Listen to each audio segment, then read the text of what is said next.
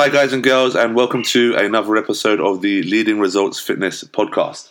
Today, it's a privilege to have with us Fred Biggie Smalls.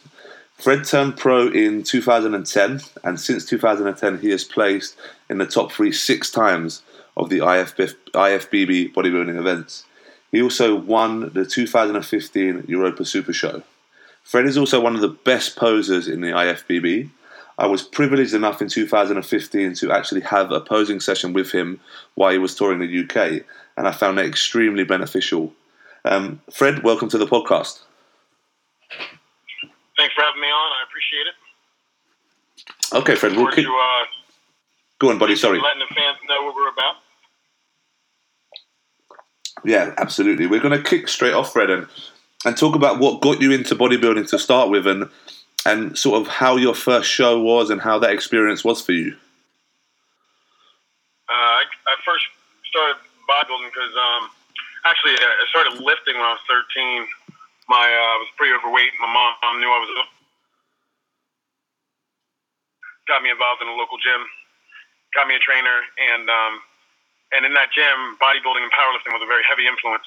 So uh, I mean, of course, I played the traditional sports through high school: football, wrestling, track um, but then when I got out of high school, I went to college. When I got to college, started bodybuilding show was actually an AAU Mr. Annapolis competition, and I had no clue in what I was doing. Um, you know, back then there wasn't much internet, so there was no internet. There was the internet, but it was very slow.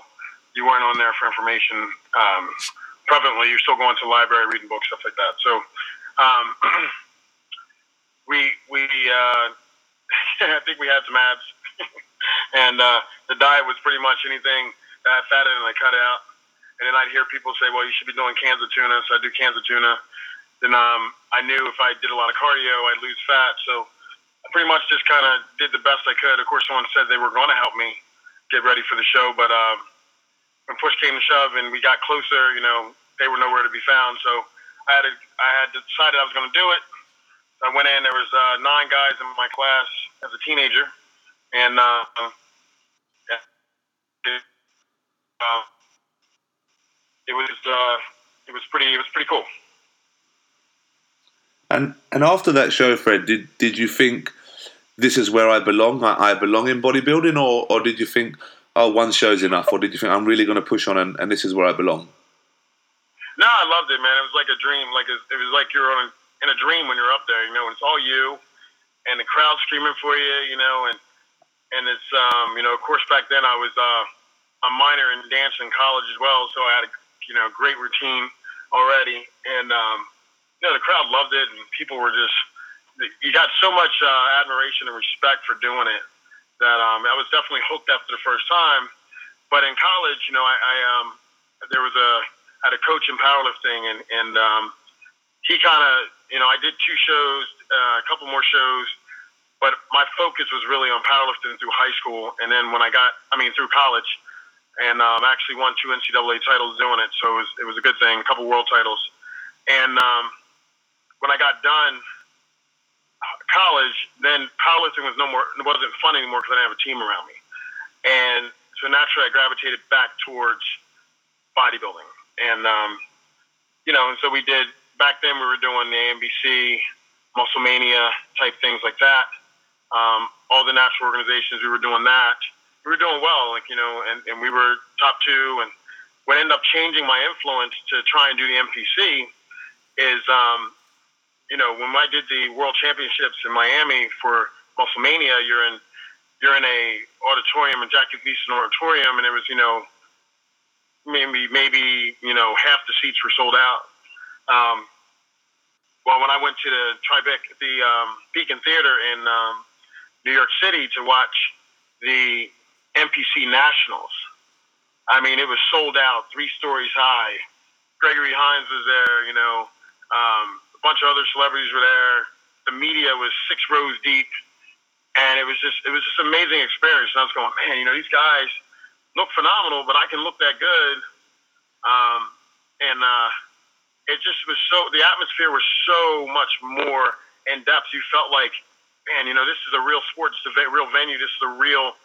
This can be real, and um, and it, it just attracted to me. And I said from that point forward, I wanted to do NPC, So in 2003, I went and did the uh, Jan Tana and won the overall there.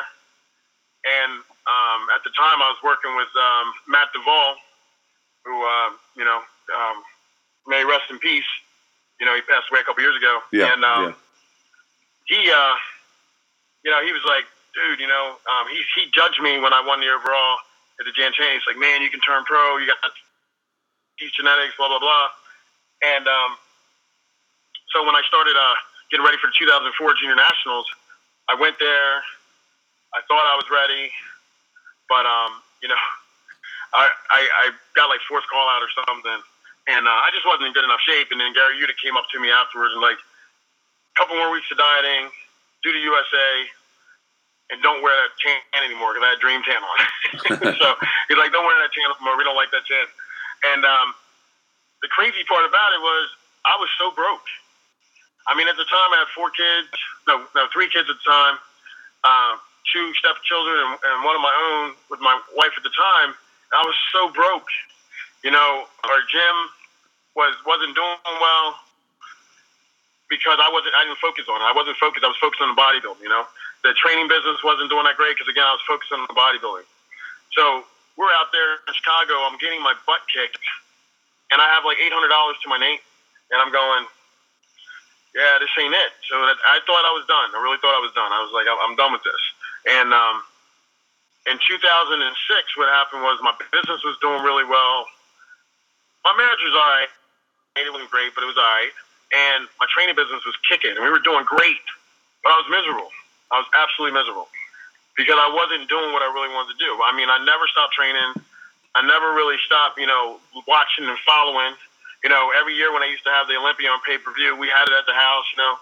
So I said I was giving it up, but it really wasn't. I wasn't done with it. And then I looked at my wife at the time and I said, "Hey, um, you know, give me four years. If I can't turn pro in four years, I'll give it up. I promise." And you know, she really couldn't vibe with that. But um, 2006, I got back into it and I won the um, the uh, NPC. Um, some show in Atlantic City overall. And I went down to the NPC Nationals, did the did the heavyweights. I was 203 pounds, you know, and doing the heavyweights, I was the smallest heavyweight, but I got top 10, um, and uh, got a, got a little blurb in Flex, you know, Flex magazine that year. And of course, back then in 2006, there wasn't you know all the YouTube videos, there wasn't all the, the there was no Instagram, there was you know Facebook was starting to get popular, I think, but you know, if you if you wanted notoriety, you wanted some uh, some shine, you had to be in the magazines. Yeah. You know, and um, so that was my first blurb in the magazines. So I was all hyped, and uh, of course that year, the next year, 2007, um, you know, I go to North Americans, and now I get fifth at the North Americans. I'm like, oh, that's when I met George Farah, and George Farah comes up, and he's like, and he's telling me um, that I can be a pro and all this stuff, and so I started working with him. I go to nationals, and I only get ninth. But I was having so many problem, marital problems in that time that um, you know, that was a huge challenge. I mean, there was she didn't want me doing it anymore. I mean, we're the night before the show, and at the, and at that time, I was cutting sodium. We don't always necessarily do that now, but at that time, I was cutting sodium, and I'm eating my food, and I'm going, man, this tastes way too good. And she was cooking all my food with sodium. so, and she's going, well, you choose to do, and you know, and we're here at nationals, and she's like, "You choose to do this stuff. I don't even want you to do this stuff." So clearly, um, long story short, 2008 we got divorced. but um, but my wife now, she's uh, she's the reason I'm a pro because what I wasn't doing then that I'm doing now, and I think a lot of people make this mistake is I wasn't bodybuilding 24 seven um, in the way I was eating, in the way I was training. Like you know, the way before my wife now, she she was uh, making sure if we traveled, I had all my food. If we traveled, I had accommodations where I could get all my food. You know, making sure we had gyms to go to, making sure that um, you know I, I got sleep, making sure that you know I'm doing my schedule at work to make sure that training isn't when I can fit it in, but it's a priority. So she she kind of changed my mindset and lifestyle because I remember going on vacation and I told her, "Well, we'll just get some food." I said, "Oh, you know, the show's not for like six months." And she's like, I don't think anybody trying to turn pro is doing that. so that was a real wake up wake up call for me. But not only did she do that, she did all the meals for the trip. And she said, you know, she took it out of my hand, said, I'm doing all the meals for the trip. You're just going to eat them. And it gave me no reason to cheat. You know, we, we, we did everything the right way. And then in 2008, we were together. I got fifth at nationals after getting ninth before. Then we came back in 2009. Definitely should have won it that year, but we got a major stomach flu literally two days before the show. So I ended up in third, came back in 2010 and won it. And um, been with George the whole time. Um, you know, I love the way George does his preps. He's all about health first. That's huge for me because um, there's a lot. You know, there's like I, bodybuilding does not define me. Um, I like I love bodybuilding. I love doing it, but it doesn't define who I am. Um, I'm also, you know, a business person, an entrepreneur, a father first. So, I my health is more important than just winning a, winning a trophy um, or being. You know, my goals are to definitely win an Arnold Classic. Um, you know, be top ten in Olympia, which we've been through three times. We qualified last year, but I got majorly sick coming back from Hong Kong. So that that sucks. so that's that's my current challenge right now is getting my system back to a point where it can handle consuming that much food. Mm. Because when I um when I got sick in, in, in August, it shredded. I mean, it just destroyed my bowels, destroyed my my whole um, um, intestines and, and all that stuff. I mean, it just destroyed all the good bacteria, took it all out and this is taking me forever to get back to a point where I can consume that type of food and my body not try and dump it, or consume that type of food and not get sick. So um, that's been the challenge right now, but it's getting a little better all the time, and we're and we're hoping that by August, um, when, I, when the Arnold Asia rolls around, that we can go in there and we took second last year and try and go in there and win it this year. Hmm. And, and I've seen you, have just come back uh, from an injury as well, Fred. Is that correct? Well, that wasn't really an injury. That was my that was the issue. Like I got um, I mean, when I went to the hospital, I was 240, 10 days out from the Olympia, so I was already shredded at 240 pounds. I came out of the hospital at 203 pounds. Whew. So yeah. yeah. I was in there for seven days. Came out 203 pounds, and really like emaciated. And um, you know, they my my kidneys were in acute failure when I went in my bowels were completely shut down. Um, my blood was, was like sludge, so they were afraid I was going to have a heart attack. So they, you know, they had me. They were they're watching me, put me in ICU. You know, came out of that, and then um, you know when I started to recover, things started improving very fast. But um, you know, they said the only thing that saved me was having all the muscle because my body was um, just trying to dump, the, trying to get rid of the um, infection from the salmonella, and um, you know that's what saved me was having all that muscle. Oh, that's crazy. That's absolutely crazy. Yeah. So, so Freddie, are you are you almost recovered? Are you eighty percent recovered? How how is the recovery going now? Well, actually, you know, we did really. I mean, everything went perfect. You know, um, I got on. I, I got up in the off season up to two seventy five, and started dieting for the uh, New York Pro. And as soon as I started dieting for New York Pro, I started dumping like weight like crazy, five, seven pounds a week. It was nuts, and um, and we couldn't figure it out. And you know, I went and went and saw doctors and stuff, and now it's kind of stabilized out. Um, about 240 right now, and um, you know, I look like I'm like 240, and I look like I'm about five weeks out from a show. Okay. So, what we're looking to do is just try and grow from this point, and um, maybe do something in July. Definitely, uh, Arnold Asia in August. Yeah. Well, well, best of luck with that show. Fred, best of luck with that very first show. I know, I know you took second last year, as you say, and hopefully a, another first place uh, to go with the Europa. Um, so, so those are the goals this year, Fred. You say so to get on stage at the Asia, um, and also to one day win the Arnold Classic and again place top at the uh, top ten at the Olympia. Um, you've been through some some real battles in your time, Fred, as a pro and as an amateur. Um, who are some of the best bodybuilders that you have stood next to and and and you've really noticed standing next to who have had a very um, almost intimidating effect on stage? I can't really say um, I've been intimidated by anybody on stage because you know size is one thing, but shape's another. So you know, typically I mean, I've stood next to Alex Fedorov, who's 300 something pounds, and I still look better because my shape's good, right? Yeah, so, yeah. um, but the you know the most impressive person I've stood on stage with is clearly Dexter Jackson. I mean, he's, I mean, Dexter is amazing when you look at him. I mean, I've been on stage with Phil Heath, and he's amazing too. Um, the one that's probably freaked me out the most, that I was like, ah, I ain't never achieving that, no matter how hard I, I work. That's Kai Greene. Kai Greene has freaked me out. I mean, I look at Kai and I'm like, geez, there's no way I'm ever going to achieve that. And I don't know if I want to achieve that. That's a that's a crazy look, you know. Like Dexter and Phil, I I, I love their physiques. Um, and uh, you know, when I'm on stage with Dexter, I feel like um, it always fares well better for me. You know, all the shows, all the Arnolds I do where Dexter's there, I always do better. Mm. Um, well, I typically do better because him and I have similar shapes, you know. So um, he it, it, it helps me, and because um, they're looking at him, they're also looking at me in my comparison group too. So it, it works well. And then, um, uh, but the most improvement, man. I mean, like when I see, it's crazy because me and Juan, I beat Juan to turn pro. Yeah. And he took second that year, and he's just grown leaps and bounds from the time he turned pro. It's crazy. Like he turned pro the year after me, and it's just like I see this guy. And when we did the Dallas or the uh, Connecticut Europa, a lot of people had me beating him, but he's clearly clearly beat me the last couple times we we competed together because he's just you know grown leaps and bounds, and um, so that's he's impressed me. Like I said, Dexter impressed me. Um, Roelly's a great dude, man. He's so big, so big.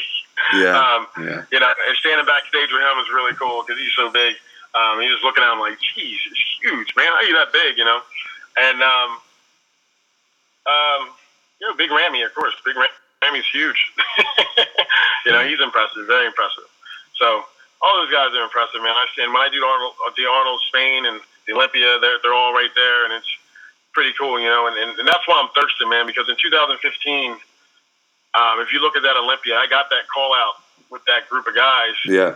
Uh, with the ones and the and the um, uh, who else was William Bonac and and uh, Roelly was in that group, and I didn't look. I looked good in that group, man. You know, and, and Yeah, it's like yeah. I, I started to fade through prejudging, but in that first call out, they brought me out in that group because I deserved to be there. So you know, I'm thirsting to get back up there, man. I know I can do top ten. I just got to make a few um, adjustments, and we'll and we'll get there. How do you think that look in 2015 at the Olympia um, compared with the look at the Europa when you won that show, Fred? Um, I was definitely um, way bigger at the Olympia, um, a little bit more streamlined at the. Um, so basically, at the at the Olympia, at the at the Europa, I was like 220, 227, 229. You know, um, on the second day, first day I was like 230, 231, and um, when I was at the Olympia, I was like 238, 235, floating in there. Whoa. And um, but I was just so full blown. It was like it was crazy. And um, when when I when my coach was telling me eat eat eat, I'm going. Eh, my always gets distended, so I, I slowed down the eating, and I didn't quite eat as much as he wanted me to. And that's what and that really hurt me because I came out and I was tight and full, um, and I just started to flatten out throughout the prejudging. And um, so, you know, because I was afraid of my stomach getting distended. Yeah. And uh, but I needed that that food. So, you know, you if you live and learn. Um, a couple things I've done though is I kind of changed the way I do my water, and that's what. And it's kind of funny because last year in 2016, by far the hardest I've ever been on stage. Um, that if you look at the pictures from Chicago Pro, Vancouver Pro, Baltimore Pro, by far the hardest I've ever been on stage, and that was nothing that I did any different other than changing up the water protocol that I do. Um, but the judges didn't like that. I didn't get rewarded for that. You know, um, I did at Vancouver Pro. Actually, uh, Vancouver Pro was actually a great show for me. Um, but the the judges' consensus was, we don't like you that we don't like you that that small. We like you bigger. So the formula I need to to come in with is the fullness that I brought to the Arnold Asia with the conditioning that I brought to Vancouver, and then that'd be a winning combination. Yeah. Yeah, for sure. Can, can you share with us, Fred, how you changed your, your protocol? And you, don't have to go into finite detail, but um, can you share with us anything that you changed? Well, basically, I stopped trying to trick my body and worked more along the lines of um, realizing that you know the body the body is smarter than we are. Um, you know, too often we think we're going to do some crazy things at the end to drop all the water, short of using pharmaceuticals, and and it doesn't work. You end up flat, or you end up, um, you know, you end up holding water. You, you, you know, it just it just doesn't work. So, um, what I did was, you know, I kind of went along like the body. Um, you figure out how long it takes the body to to um, realize that you cut water, and you realize cutting it days ahead and sipping on it isn't enough. And all we do, and, and basically, you know, we I'm drinking water all the way into all the way into Friday afternoon, even if the show is Saturday, as much as two gallons a day. And um, that made a huge difference for me. That made a huge difference because now I just keep it tighter and tighter and tighter. And by the time my body starts to hold water because it feels like it's not getting any, the show's over. And um, I mean, there's a lot, there's a little more to it than that, but that's the basic premises behind it, and it, it works really well. Because I think a lot of times we cut water too often, or we think we're going to tailor it back, and the body's going to recognize that it's going to think that it's still getting water, and it doesn't work. It doesn't work properly for everybody. Um, but what I've been doing with this protocol works really well for a lot of people. Yeah, yeah, for sure. So almost keep drinking until the night before, and then and then and then, and then pull it back. It's a it's a theory that um, it, it seems to be more common nowadays as well. Yeah, yeah. I mean, I, maybe it is, you know, but I what I see a lot of times is people keep drinking, but then they start cutting it back to you know less ounces per meal and stuff like that. Yeah. And I I just, I just keep drinking as much as I'm drinking up until you know about 20 hours before the show, and it seems to work really well. Yeah.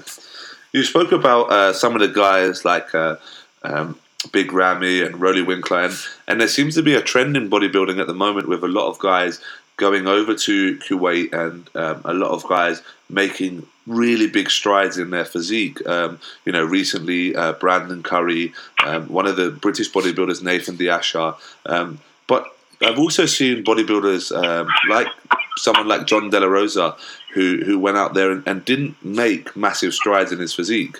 Um, what, what what's the consensus with, with the pros, uh, Freddie, about what's going on in, over in Kuwait, and and is it something you'd ever consider? Well, I would have been there, but um, I would have been there had I not gotten sick um, in August because I got the invite um, from Abdullah himself at the Baltimore Pro. He said, You got phenomenal genetics. You just need to be heavier. Come see us. So he gave me the invite. But then I got sick, so I couldn't take, up, take him up on the invite. Because I was supposed to go after the Olympia to get ready for the Arnold. So um, that was supposed to be the game plan, but it didn't happen. So, but, but, but I mean, basically, in bodybuilding, what we take for granted most, I think, is rest.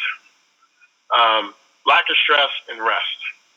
And I believe when you're in that environment in Kuwait, you have the best of all worlds in terms of conditions for bodybuilding.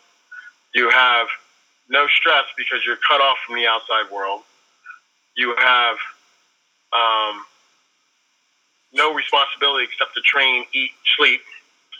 You have massage therapists. You have um, chiropractors, you have people working on you to give your muscles the best conditions possible to work under stress, right? Mm-hmm. So recovery is is happening faster, better, because um, you're in the best environment. So um, it it makes sense because, like, take Brandon Curry for instance. The man's got uh, four or five kids, like I do. He's uh, business with his wife, and he's got a lot going on. So when he's home, it's hard to focus just on bodybuilding. Yeah, for sure. And, and then you go over there, and all you're doing is training, eating, sleeping, bodybuilding, and not only that, you're motivated because you're taking all that time away from your family. I think I think it's a no brainer because it's a perfect condition for bodybuilding. Yeah.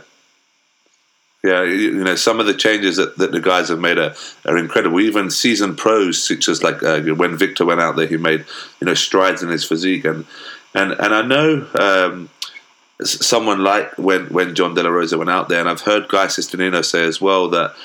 that He, he said he didn't feel it would benefit him as much because he's a guy who lives and breathes bodybuilding already. Um, so by him going out there, none of his settings would really change. Um, so, like what you said, if you can live and breathe bodybuilding while you're here, um, maybe your settings wouldn't change that much. But if you do have stress and and things going on around you, moving into that environment would be would be a really good strategy to take. Yeah, I, already know I would completely be different if I went there because. I mean, if I get to bed before 12, I'm lucky. You know, um, between the clients I'm working with, the my my training business that I have, which I have you know trainers working for me, um, and between all the kids and their activities, I mean it's impossible to focus just on bodybuilding. And when I do, I have to sacrifice that time with everything else. So, um, you know, and you know, so that that's that's would be definitely ideal for me if I could do it. Um, and me and my wife have talked about it. So. Um, you know, we'll see if it, you know, definitely not this year, but um, we'll see. You know, if we if we get the invite again, if we can uh, maybe tackle it in 2018. And is that is that the only way that you can, as a pro, Fred? excuse me, um, get out there and, and, and go to Kuwait and go with those guys, or are you able to sort of go off, off your back? What do you mean go off my back? So so go go off your own back. So just say right, I'm coming out um, I'm going to pay you this amount of money, or, or is it like an invite only thing? I think it's an invite only thing. I really do. I believe it's an invite thing because I mean they're putting you up, they're lodging you, they're they're feeding you, they're supplying you with everything you need. So I think it's an invite thing. Oh, okay, okay. Well, well, I hope you get that invite again, Fred, if, if you want to go and take that out there. Thank you. so when so when we speak about posing, Fred, and, and, especially within the IFBB, you are known to be one of the best posers and, and come up with uh, amazing routines. Um, you know, lucky enough, in 2015, I saw you do a guest poser here over in the UK, and, and it blew the crowd away. Um, I, I, know you had a dance background, Fred. So is that where you make up your routines from, um, and sort of where do you get the ideas for your routines from as well? Um, my, well, as a dancer, my gift's always been to listen to music and be able to put movement to it. So it's pretty much all I do is try and um, I hear the music, and then you know the music kind of tells me which way to move, and and um, we put I try and put routines together. My whole purpose is to make the routine kind of continue to rise throughout the routine, so that people aren't bored, people aren't feeling like okay, it's not done yet. Um, so that to conti- it continues to rise the entire time, and at the end, it's done. And and and normally people are like, "Oh man, that was cool. I'd like to see it again." And that's what what I'm looking to create every time I put a routine together. Yeah, you can see that every time, and you can see that you enjoy it every time as well, which which makes such a huge difference. Yeah, I mean, um, I mean that's one of the reasons why I fell in love with bodybuilding because I love powerlifting, but I also love dancing and performing. And bodybuilding allows you to do both. It allows you to be strong, work, you know, look big, be big, and um, perform as well. So I, that, that's why I love bodybuilding. With with a powerlifting background, Fred, is your training um, still orientated towards big, heavy compound lifts, or do you vary training now to sort of go more towards bodybuilding, or what does your training look like at the moment? Well, that that's a good story in itself because um, in, in 2014 after the Olympia, I met uh, my my strength coach now, Paul Carter. Um, I actually met him during the summer during the strength conference, but I he came out to Olympia to support me. And after Olympia, he tells me, "I know why you're not winning shows. You got no back." Now, no one's ever told me that. Everyone's always told me I had a really good back. He's like, "You got no thickness to your back. You don't deadlift. You don't good morning. You don't do any of that stuff." And I was like, "You know what? He's right." I had stopped doing all that stuff because, you know, you you you believe the hype. You just do your pull downs, your rows, stuff like that.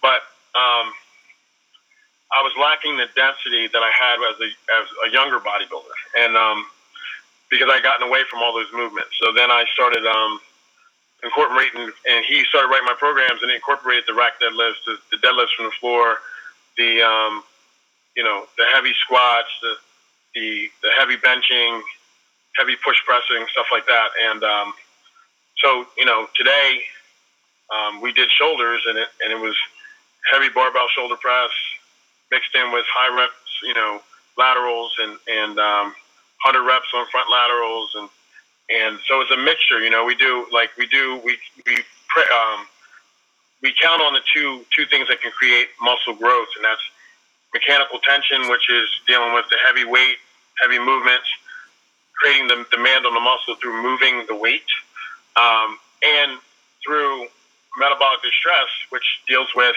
the high reps that um, you know act on the myosin, acting within the muscle cells to create that trauma and and um, and that irritation by me to make it say, oh, we got to protect ourselves, so we're going to grow. So we, we, we use those two principles in the training. We do a lot with eccentric contractions um, and making sure that you know we're focusing not just on the shortening of the muscle, but the lengthening of the muscle, and that's completely changed the thickness of my physique. So, you know, if you look at 2014 Prague show versus the 2015 Europa, there's a huge distinction in how I look. Mm. And that's not a year difference. That's only, you know, six months difference. So um, I think, um, or I'm sorry, sorry, seven months difference. And um, if you look at that, there's a huge, it looks like I went through a whole two years of training. And all I did was get back to the basics. Yeah. Yeah, there, there is such a trend these days of um, you know fancy training styles and special movements, but a, a, lot of the times you really see a lot of the younger guys missing the basics. You know, m- missing their deadlifts, missing their squats, missing their bench presses, missing their rack pulls, missing the movements that re- recruit so many more muscle fibers, um, and you see them doing you know. Um, you know cable push downs on with with one arm or something like that because because they've seen it. Yeah. Well, I always say, you know, YouTube is destroying our younger generation of lifters. And the reason why is because when we were growing up, all we did was read what the what the bodybuilders did when we started out. And bodybuilders always in photo shoots do the, the biggest, baddest lifts, you know. Um, but what happens is we get older, you know, if, if my elbows bother me, I got to compensate for it. And um, but young kids don't have those issues usually. And um, so if they see Phil Heath doing hammer strength everything, they think, oh, I'm going to do hammer strength everything. But they're not realizing that he wasn't doing hammer strength everything when he was in his first three years of lifting. And um, so, you know, they're trying to emulate what the pros are doing, but a lot of the pros are older and, and not doing what they were doing when they were starting. So, yeah, I think the YouTube is a great thing, but it's also hurting the, the, the, the foundation process mm, of the lifters. Absolutely, yeah. yeah, I couldn't agree more. Um, bodybuilding is, is seems to be getting smaller over here in the UK, Fred, and the men's physique type of um, physiques and classes seem to be growing. Um, what, what's the trend over there in the States, Fred, and, and what is the sort of feeling about bodybuilding over there at the moment? Well, I think bodybuilding, um, the actual bodybuilding classes, they're definitely smaller. Um, but that's because guys don't think they're ready for bodybuilding. Um, you know, they're not. It's not because they don't want to be a bodybuilder. It's because they don't believe they're ready for bodybuilding. So because they're smaller, and um, whereas before you would go go and get your butt kicked a couple years, and then you'd be ready to start winning. They can go right to men's physique or right to men's classic physique and win now. And um, so it doesn't mean that bodybuilding isn't still on the growth or isn't still growing because we all know naturally once you get the mindset to love competing, you want to be bigger. You want to be better. You want to be bigger. You want to be more conditioned. That's just part of what we, we do and we strive for. So the guy who's men's physique will eventually be men's classic physique, and the guy who's men's classic physique will eventually be a bodybuilder. I mean, you can see the pattern with the pros. A number of pros have stepped over to men's classic physique just from physique already. So I think um, I think in the coming years it's going to be a great feeder, kind of like, you know, in professional sports, you have the minor leagues, and, and they feed the major leagues. And I think it's going to be like that, where the the men's physique classic is going to end up feeding the bodybuilding, and it just gives more time for quality to be attained. While these guys can still become popular, become national champions, and as they become pros, then they then they'll feed into the men's bodybuilding more. Hmm. So almost like a natural evolution, Fred. You know, going from the men's physique to the muscular classes to the to the bodybuilding, almost like the natural evolution of, of going to the gym and getting bigger, like you say. Yeah, I mean, you know, like like um, very few people. You can see it. I mean, a perfect example is when you see see um, young guys who start out and they say, "I don't want to be that big." They get a little muscle, gain 10, 15 pounds, and then they're like, "Well, I don't want to get too much bigger." If they stick with it, if they just stick with it, they keep saying they want to, they don't want to get any bigger, but they're always getting bigger because it's naturally what you do if you love the sport. You know, if you love the sport, if you love muscle, and you're training in the gym and busting your butt, you're not busting your butt to say I'm only going to stay in this in this uh, this weight class. I mean, you see it with the 212 guys. They're they're always flirting to come up to the open. But if you got a guy who's top in the 212, it's a big risk for him to come in the open you know. But he, it doesn't mean they don't want to. Mm. But that's not where their market is. I, I see that uh, I saw Guy Cisternino stepped up um, a few weeks ago. Um, how do you think the bigger 212 guys, like uh, people like Flex Lewis, um, the, uh, the, gentleman from Kuwait, um, I forget his name, um, Ash, Kumar, is it Ash, Ash Kumari? Um, how do you think those guys would fare in the open class, Fred? Well, I consider myself a mid-level pro, meaning you know um, I mean, I qualified for Olympia last year, and there was only 20 guys. So I'm to say I'm just to put myself at 20th for because I wasn't there. So I, I believe I'm in that category, 20, 23, 20 to 23, right? And David Henry competed against me at the Australia, and I and I beat him. And he's one of the best 212s in the world. Yeah. Yeah, no, yeah, I, I understand that. Yeah, um, and, and and just generally for obviously they get in great condition. So so really, just size they're lacking. Do you think? Well, I mean, it's size, but it's also, you know, when you um, the symmetry changes too. You know, because a lot of them are very short. Yeah. So the symmetry changes, you know, and what's going to look next good to, good to guys of all the same stature is not going to look the same against guys that are, if they're not much taller than we're a lot bigger, if we're if we're not a lot if we're a lot taller, then the shimmer's going to look a, look a whole lot different. So, um, I just you know I, I, I just think like uh, take somebody who's five four. If you put too much size on them, it makes them look too blocky. So two twelve is perfect. Yeah, for sure. You know. Yeah, for sure. I mean, you know, are we, are we talking? Am I? I mean, I mean, let's be real. Jose Raymond is going to always place top five in any open show at the regular level, but he's not going to place top ten at the Olympia. No, yeah, yeah, in the open. Yeah. yeah, for sure. So, so why? But he's one considered arguably the top two guys in the world at two twelve. So why would he go up to the open? Mm. Yeah, yeah, understandable. Yeah. And and outside of bodybuilding, Fred, um, just about I know you, I know you have your, your four children, Fred. Is there what, what what are your hobbies outside of bodybuilding, Fred? Well, you know, I love to dance. love to dance love to travel. Um, you know, um, I love to eat. and uh, no, I mean, um, honestly, I, I really, I mean, I like to fish. Um, you know, really enjoy. Um, yeah, I mean, I mean, that's pretty much it. You know, fishing, dancing, um, things of that nature yeah, I like doing those things. Yeah, for sure. Yeah, for sure. And and finally, Fred, as I said, we'll be respectful of your time. And where can people get a hold of you, Fred, if they do wish to contact you for for posing or they wish to contact you for your, your training team? How can people get a hold of you, Fred? So my websites are fredsmalls.com and abphysiques.com. And then my Instagram is Fred Biggie Smalls at Fred Biggie Smalls. My my Facebook is IFBB Pro Fred Biggie Smalls, and um, you know on Snapchat it's F underscore Biggie Smalls. So, and always you can you know you can always reach me, DM me, message me, email me.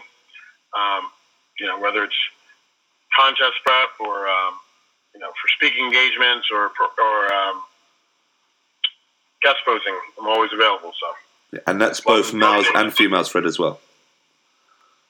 What'd? And, and that's for both males and females as well. Absolutely, yeah, absolutely, absolutely. Fred, it's been a real privilege speaking to you, and, and thank you very much for your time. Um, we wish you best of luck for the 2017 season, and I hope you're able to go back and do the Asia and, and pick up that first place trophy, buddy. Thank you, sir. I appreciate the time, and it's been uh, my pleasure. Thank you, Fred. Take care. Thank you. All right. All bye bye.